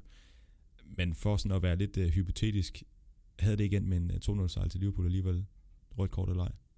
Det ved jeg ikke, om jeg vil sige. Altså, for jeg synes egentlig, altså jo, Liverpool har overvægtet spillet, men det er ikke fordi, de skaber mange chancer. Kunne Liverpool stadig have vundet den? Ja, men jeg vil ikke sige, at Chelsea var ude af den her kamp på nogen måde. Jeg synes, den var mere til, end folk, øh, i hvert fald dem, jeg har hørt snakke om den. Og hvis du ikke har mere, så vil jeg hoppe øh, stille og roligt videre, og du nikker anerkendende. Så lad os gøre det. Lad os snakke om øh, den sidste kamp, vi er med, og som også er rundens aller sidste kamp. Det var øh, mandagens opgør mellem Wolverhampton og Manchester City på Molineux, som jeg ikke ved, om jeg skal kalde Molineux eller Molino. Da jeg går ud fra, det er det fransk. Vi siger Molineux. Lad os køre den. Men i hvert fald en uh, kamp, der ender 3-1 til Manchester City, som, uh, som de i hvert fald i, i første halvleg er rimelig meget i kontrol så kommer der noget Wolverhampton-spil, hvor de også får en, en masse chancer, og faktisk kunne også gøre lidt mere end bare at score det ene mål, men hvor de viser, at, øh, at øh, de har altså også noget at komme med, og viser sig som det gode hold, som vi jo egentlig et eller andet sted mener, de er. Øh, og så må man bare sige, 3 mod Manchester City, det, det er jo ikke noget, som, som gør så ondt. Det kommer flere hold nok til at, at, at gøre her i, i den her sæson. Men i hvert fald så er det jo et hold, som, som før har kunne drille Manchester City, og så som også et eller andet sted var ved at gøre det her. Men øh, sikker sejr med til Manchester City. Og øh, ja, er du imponeret over City, eller, øh, eller, eller hvordan? Står, jeg er imponeret over City i første halvleg, fordi jeg synes, de udnytter nogle af de ting, de har problemer med mod Wolverhampton. Altså Wolverhampton, når de har stået, øhm, når de dækker op, står de i en 5-3-2, og så når de angriber, så øh, rykker Pedro Neto væk fra midtbanen op til øh, Jimenez og øh, øh Daniel Podens, øh, der ligger derop. Øhm, og det har City haft lidt svært ved. Øhm, men det de gør i den her kamp, det er, at de udnytter. De har kigget på tydeligt, jamen hvad er det, Wolverhampton giver os? Hvad er det, de, hvilke rum giver de os, og hvordan udnytter vi så de rum? Og sætter folk ud i de rum, så vi reelt kan blive farlige derfra. Og det rum, de giver dig, jamen det er jo fordi, at når du står med en femmands bagkæde, hvor Traoré rykker helt ned, og det gør en modsatte wingback også, øh, så står de på en femmandslinje. Så har du tre foran, der ligger som øh, en midtbane, der skal sideforskyde enormt meget, fylde store arealer, kun tre mand, og så har du to mand fremme, så du hele tiden har noget at skyde frem på. Det, som City lykkes med i den her kamp, det er, at de udnytter det rum, der er på siden af, øh, af tremands midtbanen hos Wolverhampton, når de sideforskyder. Så det vil sige, de skubber Kyle Walker og Benjamin Mendy højt op i banen, øh, og så løber otterne ud bag ved dem. Altså i det rum, de har efterladt ved siden af centerforsvaren, der løber Fernandinho og specielt Rodri rigtig meget ud i det rum, og så kan de spille derfra Det gør de rigtig meget i fase 1 og 2 af opbygningsspillet. Når de så skal tage en længere frem, jamen så er det enten Kevin De Bruyne, der kommer ud i det rum på ydersiden, eller Phil Foden, der så får den, der kan blive retvendt derudfra. Og der er, der vil jeg så sige, at Wolverhamptons wingback er ikke god nok til at skubbe op på dem, fordi hvis man reelt ser på det straffespark, de får, så er det jo netop, at Phil Foden kommer ud i det her rum, hvor der ikke er pres på ham. Og igen, som vi har snakket om så tit, hvis der ikke er pres på boldholderen, så skal man falde, fordi så kan han slå det ned i et bagrum, og hvis det rigtige løb er der, jamen, så er du bare solgt, så kan du ikke gøre noget. Der er ikke pres på Foden, De Bruyne laver et godt løb. Jeg siger, det er tosset straffespark på gå af Roman Saez, fordi Kevin De Bruyne er ikke på vej ud i et farligt sted, og han, altså, jo, han kan da blive farlig derfra, men det er jo ikke en, en, øh, en, en nuværende farlig situation. Det er ikke noget, du tænker, hvis han får bolden her hjem, så er der mål. Så han laver et klodset frispark der, eller straffespark der. Men det er et tegn på, at det er netop det, City havde øvet sig på, at det er de her rum, de vil udnytte, og det gør de bare rigtig godt her. Ja, og så nævner du det her med, at, øh, at, at de har de to otter, de har både Fernandinho og Rodri med. En ting, som vi ikke rigtig har set øh, City spille med før, men som, øh, som vi ofte har sagt, at Rodri han skal tage over for Fernandinho, og hvor Fernandinho han så er blevet brugt i, i centervakken, uh, som vi har været lidt, lidt efter. Men, men de spiller med, med, med både Rodri og Fernandinho her, og som du siger, de går ud af, og, og, og, og de dækker af sådan for, for baksene. Så øh, i stedet for at spørge dig, hvordan løser de det her, så, så vil jeg sige, er, er, er det en, en god løsning? Ja, men man kan jo sige, at City gjorde det også mod Liverpool øh, i deres hjemmekamp, hvor de bankede Liverpool. Der var de også rigtig gode til at ligge derinde, og så bevægede de så meget. Nu var det ikke så meget de rum, de bevægede sig ud i, men der lå de også med den her double pivot, og det fungerede rigtig godt. Jeg synes også, de gør det fint her, men det er også fordi Wolverhampton giver dem de rum på ydersiden. Øhm, fordi altså regulært sige, de kan godt spille den op på pivoten her, men det er ikke det, de vil egentlig. Altså, de vil spille ud i det her rum på ydersiden, og så vil de spille op igennem kæden, fordi selve afleveringen op på øh, de to otter, de er ikke farlige. Hvis vi kan spille igennem kæden, jamen, så er det jo fint, og derfor løber de ud på ydersiden, der er pladsen, så kan vi spille op igennem kæder derfra, for det kan jo Rodri og jo begge to, de er gode til at spille igennem kæder. Ja, og så nævner du Foden. Han spiller jo en, øh, en virkelig øh, god kamp her. Og øh, ja, han har fået lidt mere plads. Vi nævnte det i, øh, eller så har jeg bare skrevet det i mine noter, det kan også godt være, men de har jo selvfølgelig sendt nogle spillere afsted, som giver lidt mere plads i truppen, og selvfølgelig giver ham lidt mere spilletid. Øh, blandt andet en uh, David Silva, som vil et eller andet sted er spilleren at sammenligne ham med, hvis man skal være, være lidt fræk. Øh, men kan det blive hans gennembrudsår i år? Ja, kan det være der, hvor han laver den helt store øh, Det synes jeg derned? absolut. Øh, fordi netop, at Silva er væk, giver ham pladsen til at komme ind. Øh, nu mener jeg også, de mangler også, altså nu ved jeg godt, at Jerry Madrid sidder noget, men de mangler en øh, Bernardo Silva i dag også, og så udover de har mistet David Silva, så har de også mistet en Leroy Sané.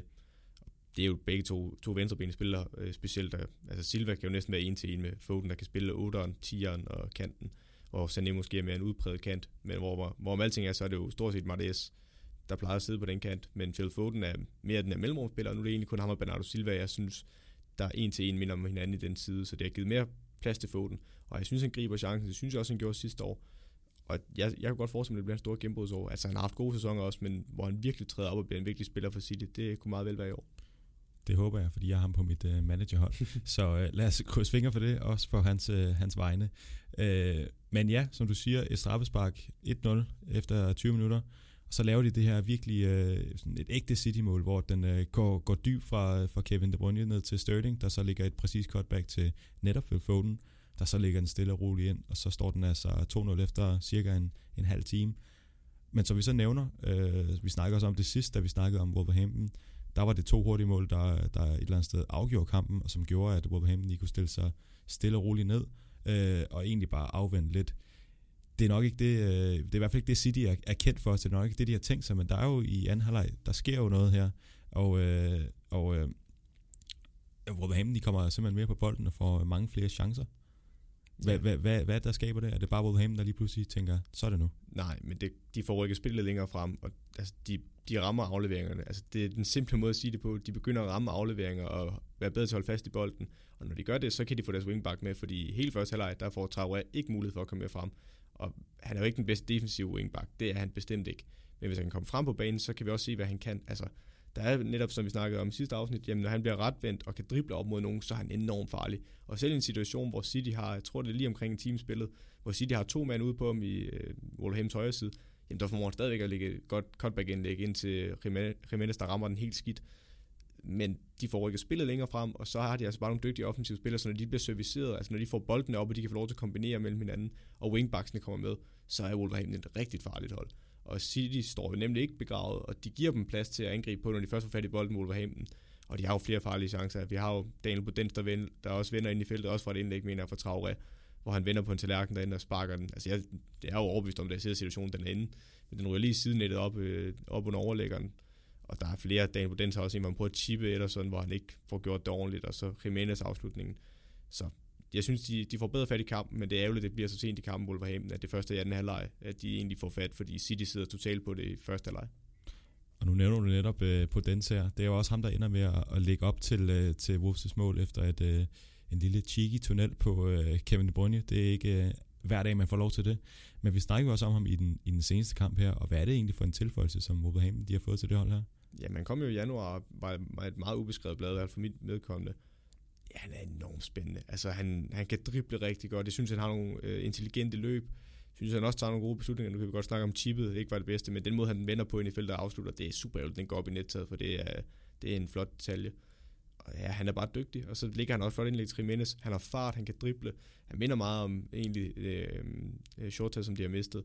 Jeg synes bare, altså, det jeg har set fra ham i det halve år, han var i Premier League, så den nye sæson, der er han altså en, øh, en spiller, der har potentiale til rigtig meget, også øh, en større klub, måske en Wolverhampton. Og nu laver du selv sammenligningen. De skal vel egentlig ikke være så ked af, at de har mistet Diogo Jota. De har jo på den her. Han er godt nok ikke uh, portugiser, men han er dygtig. Ja, ja, så har de jo stadigvæk en Pedro Neto og Jimenez. Og så kan Traoré blive frigjort. Nu vil de have købt uh, Ruben Semedo til at komme længere frem igen. Så de har stadig offensive muligheder. Øhm, de kunne måske godt bruge en til, fordi Traoré er ikke en en-til-en type som Jota. Men de har stadig mange offensive løsninger, så, så det er et spændende hold. Og de har også en uh, ung Fabio Silva, som vi også kan se øh, portugis også. Det bliver også øh, det bliver interessant at se, hvad han kan i Premier League.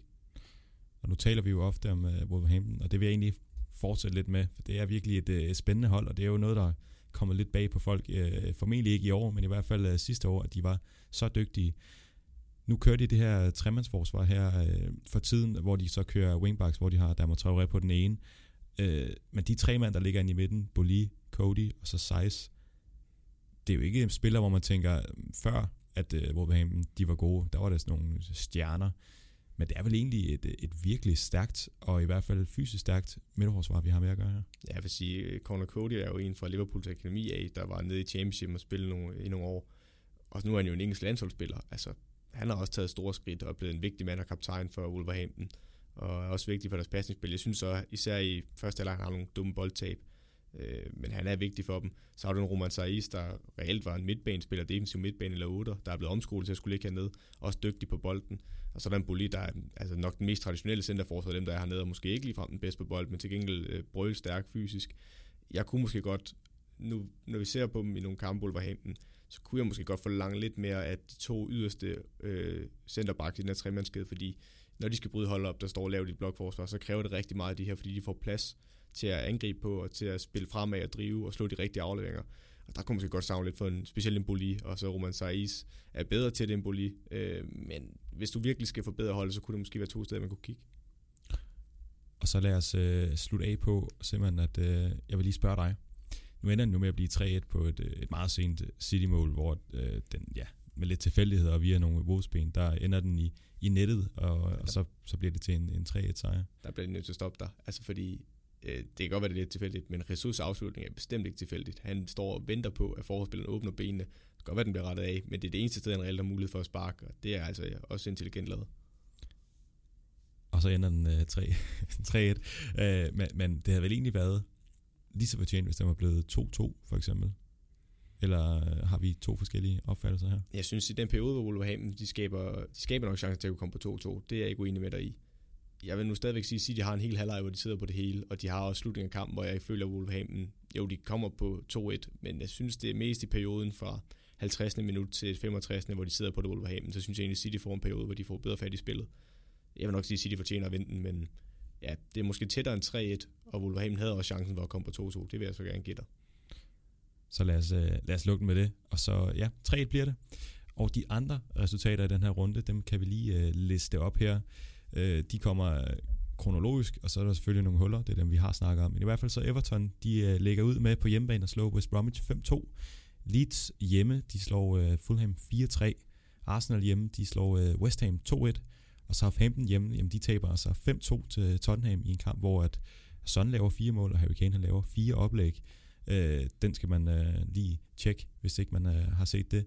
Øh, og så øh, Leicester, Burnley, jamen, den ender 4-2 til Leicester, og Aston Villa, de slår hjemme Sheffield United 1-0, efter at øh, Sheffield, de bliver 10 mand rimelig tidligt i kampen, øh, hvor at, øh, ja, John Egan han måske er lidt uheldig, men øh, det er ikke de kampe, vi har valgt i den her runde, så lad os bare sige, at øh, næste runde, jamen der skal Brighton hjemme møde Manchester United, Crystal Palace, de tager imod Everton, West Bromwich, de skal møde Chelsea, Burnley skal møde Southampton, Sheffield United skal møde Leeds, Tottenham de skal møde Newcastle, Manchester City de tager hjem imod Leicester, West Ham de skal møde Wolverhampton, Fulham de skal uh, møde Aston Villa, og så uh, på Anfield der bliver det Liverpool, Arsenal, en kamp som uh, Arteta selvfølgelig igen kan trække sig sejrigt ud af.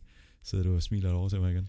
Ja, de har også meget godt tag på Liverpool de seneste to kampe, må jo sige, men øh, det kunne også være, der var Liverpool, holdt Liverpool ud og vise, hvor skabet står. Der er i hvert fald en mandag aften, hvor at, øh, jeg enten slukker min telefon, eller skriver en masse beskeder til dig. Men i hvert fald er der nogle af de her kampe, udover selvfølgelig Liverpool og Arsenal, som vi nok ikke kommer helt udenom, men er der nogle af dem her, som, øh, som springer sig i øjnene, spørger dig gang på gang, og der plejer jo gerne at være nogle. Brighton, Manchester United, kan jeg lige smide ind i puljen igen? Ja, Brighton, Manchester United synes jeg også bliver spændende, fordi vi kunne kigge på den her runde og sige, Southampton, øh, Tottenham, men også kunne have snakket om, og var også en, vi overvejede meget, og var lidt ærgerlig over, at vi ikke kan finde plads til. Men der udnytter Tottenham jo netop det bagrum, Southampton giver dem ved at lægge et højt pres, og det løber lige ind i, altså det er vand på Tottenham og Mourinho's mølle med de offensive spillere, de har, og Kane, der går ned i banen og sådan, og øh, der løber dybt på ham. Der kunne man jo godt bekymre sig lidt for Brighton om, at de kommer med fornyet selvtillid, og det er super fedt, de har spillet flot fodbold. Men kunne det være en tand EU, at man går ud og spiller offensiv fodbold mod Manchester United-hold, der rigtig gerne vil spille på kontra, når de kan komme til det? Det kunne godt blive spændende. Øh, det kan godt komme til at gå rigtig ondt på Brighton, men omvendt, hvis de holder fast i de takter for Newcastle-kampen, så kan United bestemt også få problemer. Men det er en rigtig fed kamp. Og så to hold, som har øh, startet ud med lyn og torden, eller i hvert fald det. Everton har startet ud med at lave en masse mål. Crystal Palace, Everton, to øh, hold, der har startet ud med at få to sejre. Det kan jo ikke blive ved sådan jo. Nej, det kan det jo ikke øh, af gode grunde, men øh, det er også spændende. Altså et Everton-hold, som jeg synes mod West Bromwich, som vi så, det er også en vanvittig kamp at se de har nogle udfald, hvor West Brom de kommer blandt andet foran, og de kommer også på 2-2, selvom de er 10 mand. Nu ved jeg godt, det er på et, et rigtig godt frisparksmål. Øh, og så har de også perioder, hvor der Calvin Lewin, der scorer hat og Ramos Rodriguez, der ser rigtig godt ud og scorer et flot mål. De har nogle øh, udfald, og dem skal de begynde at få væk. Og, altså, nu er West Bromwich også umanerligt dårlige. Så at Everton overhovedet har problemer med dem, det var jeg lidt uforstående overfor. Så det bliver spændende at se, hvad Everton de kan mod et Crystal Palace, fordi det er en helt anden fisk, og der får vi virkelig se, jamen kan de bryde et hold op, der står lavt, fordi det kan man se med United, og man kan se det med altså andre, der har mødt Crystal Palace i de tidligere sæsoner. Det er en stor mundfuld. Og lad os se, hvilke kampe vi ender med at skulle, skulle snakke om i næste uge, og lad os se, hvem af os, der kommer og er ked af det, og hvem der er glad. Lad os håbe på en uafgjort, så den øh, gode stemning, den selvfølgelig kan fortsætte. Men øh, nu, der lover jeg at holde min mund, fordi det er ugens deep dive-tid, og øh, du kan lige få en tår vand. Sådan. Tak, og det er live-kommentering på, at drikker vand også. Der kan man godt se, at du er rigtig journalist. Jamen, det er det. Jeg kan simpelthen ikke ja. Men i hvert fald så, værsgo. Tak. Ja, men uh, nu skal jeg lige have lidt vand, fordi uh, nu skal jeg sidde og ja, snakke løs i uh, de næste par minutter. Uh, og som altid med ugens deep dive, jamen, så har jeg tegnet på det også. Så hvis man vil se de tegninger, jeg har lavet på det, så kan man gå ind på vores Facebook-side eller på vores Instagram-profil, uh, hvor vi også hedder PL Taktiko. Men ellers kan man sagtens følge med, bare ved at sidde og fortæller det. Uh, jeg skal nok gøre det meget grundigt. Jamen, øh, vi har taget øh, Newcastle og Brighton som øh, vores eksempel på, eller øh, eksempel på deep dive i den her uge, fordi der er nogle rigtig fede detaljer, hvordan øh, Brighton modsat Manchester United lykkes med det her tremandsforsvar, hvordan man i deres opbygningsspil i fase 1 til 2 og til 3, jamen hvordan de lykkes med at komme forbi øh, Newcastles øh, normal solide 4-4-2. Øhm, og vi kan starte med Newcastle, jamen de stiller op i en 4-4-2, hvor Karl Darlow starter på mål, så har de Javi Mankio på højre bak, Jamal Lascelles i midterforsvaret, Federico Fernandes øh, i centerforsvaret siden af, Jamal Lewis på venstre bak, så har de øh, Jeff Hendrick på højre kant, så har de John Shelby og Isaac Hayden som de to centrale midtbaner, så har de San Maximin, eller San Maximin på venstre kant, og så har de uh, Callum Wilson og Andy Carroll helt fremme. Hvis så kigger på Brightons hold, stiller de op i, øh, ja, der står øh, på resultatstoler i hvert fald 3-4-1-2, det er jeg ikke helt enig i. Jeg synes faktisk, de ligger frem i en øh, 3-4-2-1 i stedet. Øh, og nede bagved, der har de Ben White som den højre centerstopper, så har de Louis Dunk i midten, og Adam Webster på, øh, Adam Webster på venstre øh, centerforsvar.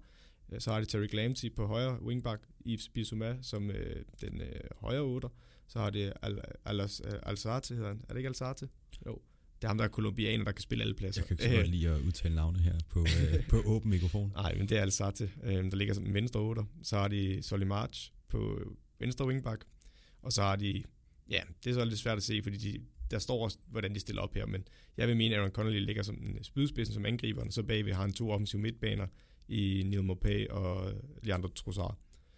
Det er sådan, de stiller op. Og så skal vi kigge på to situationer i dag, hvor de lykkes med to forskellige måder. Øhm, så det viser også, at de har flere forskellige måder at lykkes på med den måde, som øh, Newcastle stiller op i.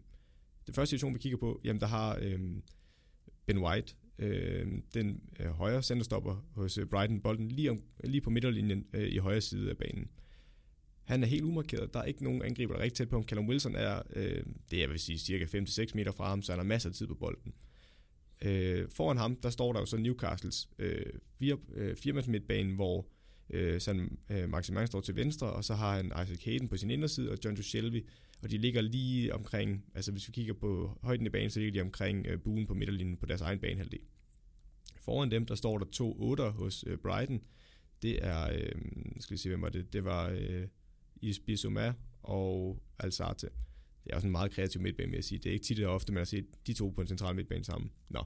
Han har bolden her, øh, Ben White, og foran ham, der har han en... Øh, åh, hvad er det nu, han hedder? Jeg glemmer hele tiden de tre op foran.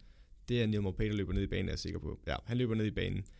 Problemet her for Newcastle er, at de ved ikke, hvem der skal markere de tre forreste hos Brighton, fordi Maupay går ned i banen, og han står i mellemrummet mellem den venstre centerstopper og den venstre bak hos Newcastle. Angriberen står mellem de to centerstopper øh, og den øh, anden brede offensiv midt, øh, Leandro Trossard, han ligger imellem højre bak og centerbak. Så det vil sige, de ligger ikke direkte mand til mand, de ligger på mellemrum, hvilket vil gøre, at Newcastle hele tiden skal kom, eller øh, kommunikere om, hvem der dækker hvad. I det øjeblik, han går ned i banen nu, øh, over i siden her, Neil Mopay, jamen så trækker Jamal Lewis op på ham.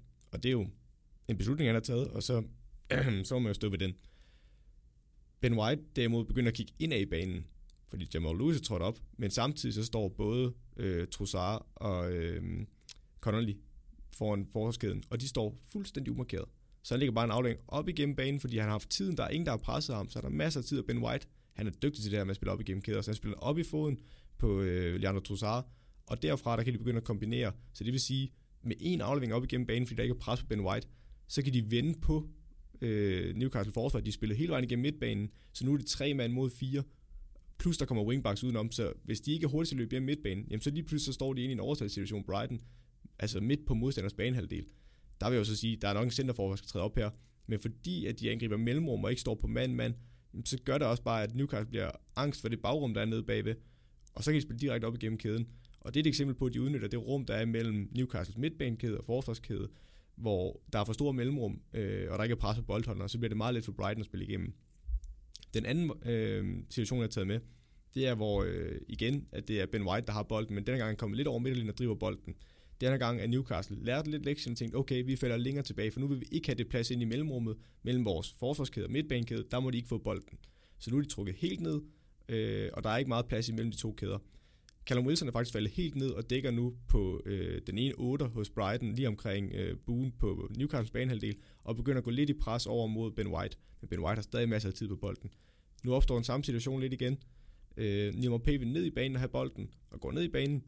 Og denne gang der er Jamal Lewis, der igen følger lidt med. Men her opstår der et nyt problem, for nu er San, Maxi, San Maximang, han er gået ned i banen og helt ned på linje med sit forsvar for at følge wingbacken men hvem skal dække wingbacken? Fordi den situation, der opstår nu, er, at Ben White er ikke under pres. Han driver det stadig fremad.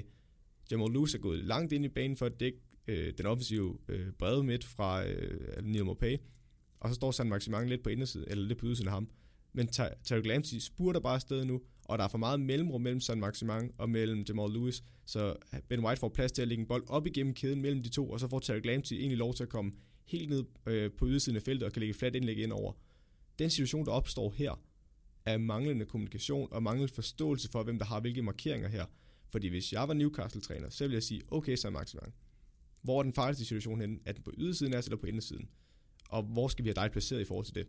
Som udgangspunkt vil jeg altid mene, at den farligste er på indersiden. Og i stedet for at San Maximang skal trækkes ud af position og løbe helt ned på linje med sit forsvar, så vil jeg lade ham blive op på midtbanelinjen, og så gå ind og lukker den aflevering, der er indad i banen. Så det vil sige, at han skal gå ind og lukke for Neil Maupay i den her situation. Det vil frigøre Jamal Lewis til, at han ikke skal blive på indersiden, og i stedet for bare gå i duel på ydersiden på Terry Lamptey, og bare gå derud. Og så skal centerbakken, fordi i den her situation, der er både Federico Fernandes og Jamal Lewis også alt for langt over i modsat side dem vil jeg til at trække over i venstre side, altså Newcastle venstre side og Brightons højre side, gå længere ind under, så de kan tage bagrummet, så den der bold, der bliver slået til Tariq Lam til her, jamen den skal blive opsnappet af en centerforsvar, så han ikke bare kan få lov til at slå den på indersiden af vores organisation. Og så den wingback, der ligger over i modsat side for Brighton, den må vi simpelthen sige, ham lader vi stå. Hvis der så kommer en diagonalbold, kan vi altid nå derover. Men ham bliver vi nødt til at lade stå, for at vi kan lukke organisationen her, specielt når det ikke er pres på boldholderen. Og problemet for Newcastle er også, jamen de to otter, de dækker regulært ikke noget. Jo, i den her situation, der prøver de at lukke de to otter for Brighton, men tidligere i kampen, der har de heller ikke vidst, hvad de skulle gøre. Og det, som vi snakkede om, Crystal Palace lykkes med i deres kamp, det er, MacArthur og McCarthy, de formår at afhjælpe deres forsvar. Så det vil sige, de ligger ikke bare og dækker mand mand og dækker de to otter, der er foran den. Nej, nej, de er med til at lukke for de løb, der kommer op fra angreb ved at gå ned i banen og have bolden. Der lukker de afleveringsvinkler. Det gør John Duselvi og Isaac Hayden overhovedet ikke nok i den her kamp. Og derfor er det rigtig godt set af Graham Potter. Han har set, okay, vi kan lykkes med at være inde i det her rum i midten. Det er den første situation, vi snakkede om. Hvis de lukker det rum for os, jamen, så er der bare plads på ydersiden. Og Newcastle justerer lidt i anden halvleg, sætter en ekstra sekser ind, øh, eller rykker Isaac Hayden ned og rykker, rykker Jeff Henrik ind i banen. Men der finder de jo så igen andre løsninger, som vi snakker om med Trossard, der går ned i banen sammen med øh, Neil Pay, og bare på ydersiden af hver øh, sekseren, så de kan modtage bolden der. Så igen, det viser også bare, en, det er det samme system, de spiller, men der er mange forskellige løsninger til at åbne det her Newcastle-blokforsvar op, som der heller ikke står specielt skarpt i den her kamp. Men det synes jeg bare er rigtig flot, og det er Graham Potter-fodbold, når det er allerbedst. Og så må vi håbe, at uh, Jose Mourinho han uh, lytter med for en gang skyld hos uh, PL Taktiko. Han plejer jo ikke rigtig at ville. Altså der er nogle af de andre, de, de lytter sgu med hver uge, men Jose han, han, han overgår det ikke. Han har lige sin egen vej. Ja, det er det. Men i hvert fald så, så er det hans egen skyld, hvis han ikke kan gøre det. Fordi der var i hvert fald to fremragende muligheder for at åbne det her forsvar op, og det er jo ham, der skal i krig med det i næste uge. Så uh, endnu en gang, tak. Selv tak. Fra uh, alle, uh, i hvert fald Jose Mourinho, hvis han uh, lytter med.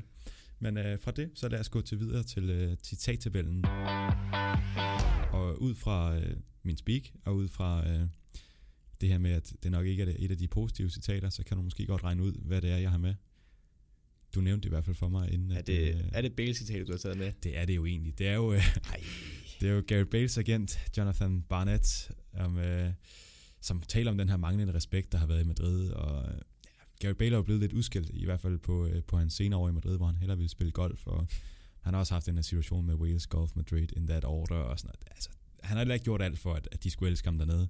Men i hvert fald så siger øh, Jonathan Barnett, at øh, altså, alt det, han har gjort og så videre, de burde jo elske ham. Og citatet det er, at uh, what he's achieved for Real Madrid, they should be kissing the floor that he walks on. Jeg kan blive decideret rasen af at høre sådan et citat fra en agent. Fordi ham barnet der, altså nu, jeg kender ikke manden, men de citater, han har været rundt omkring med Bale, og den rådgivning, jeg føler, han har givet Gareth Bale, har været, jamen igen, hvis du kigger på det fra et øh, økonomisk perspektiv, så er det garanteret det rigtige, han har gjort for Gareth Bale, og givet ham de største muligheder for at få størst indtægt til sin familie i fremtiden også. Men rent fodboldmæssigt, der har han jo pisset sin karriere væk de seneste år, Gareth Bale. Og altså med nogle af de ting, vi har hørt, jeg er med på, at der er to sider til en sag. Jeg tror heller ikke, at Madrid har behandlet Gareth Bale særlig pænt. Og man kan jo sige, det er jo dem, der har skrevet ham en kontrakt, og den har han jo sin gode ret til at opfylde og få de penge ud af det. Men i forhold til hans egen karriere, der virker det ikke super ambitiøst, det han har lavet de seneste par år. Og han virker ikke specielt motiveret for at skifte til en anden klub, og hvis han lige skulle skifte, skulle det være til en kæmpe løn, og han vil ikke gå ned i løn i hvert fald for nogen klub overhovedet. Så ej, jeg synes, det er... Øh, Bale har haft god periode i Real Madrid, det må man heller ikke underkende, men det er ved at være en del år siden. Så jeg synes, det er helt åndssvagt, det citat der. Især når man, der er ingen grund til at smække med døren, når man går ud der. Altså, og specielt ikke på sådan en diva måde. Og, altså, hvis nu Bale han har en rigtig skidt sæson i Tottenham, det tror jeg ikke, han har, men hvis han nu har et hav af skader igen, han er jo allerede skadet nu og ikke klar endnu, hvis han går hen og har en skidt sæson for Tottenham, så ser den her citat bare endnu værre ud. Og jeg vil give dig helt ret, den er langt ned ad listen, fordi jeg synes bare igen, skal klare Bier eller Bale spille fodbold. Skal vi bare begynde at rykke dig frem her så? Med dit uh, Greenwood-citat. Jamen, den er jo faktisk, for jeg troede ikke, man kunne slå mit citat, og det ved jeg nu heller ikke, om den her den gør, men den er tæt på. Jeg, jeg, jeg tror ikke, den slår min, fordi den er, det er så grotesk et citat, at det, ja. Skal I dele en pil så? Så det, det er lige dumt. Eller hvad? Nej, jeg synes, jeg synes stadig, mit er dummere. Det er i orden. Så jeg sætter den meget tæt på så. Ja. Det er godt nok ikke uh, smart. Og som agent, der skal man jo bare uh, holde sig for god til ligesom at, at kommentere. Man har trods alt også andre spillere, og ja, han er nok ikke mega populær i Madrid efter det her. Nej, det, det bliver svært for ham at få en klient til Real Madrid, det kan jeg godt forestille mig. Men i hvert fald, they should be kissing the floor that he walks on. Det er ikke dummere end at kalde Greenwood for udpræget venstrebenet. Nej. Har du cementeret, men det er godt nok dumt. Absolut. Og uh, on that note, så har vi ikke mere. Det eneste vi skal, det er, at vi skal huske at takke Stål. Vi skal også takke Radio 4 nu, og så skal vi takke vores lyttere, og så skal jeg takke dig, Søren. Selv tak, Morten. Og så er det onsdag, så det bliver ikke en uh, glædelig weekend, men i hvert fald så, vi lyttes ved.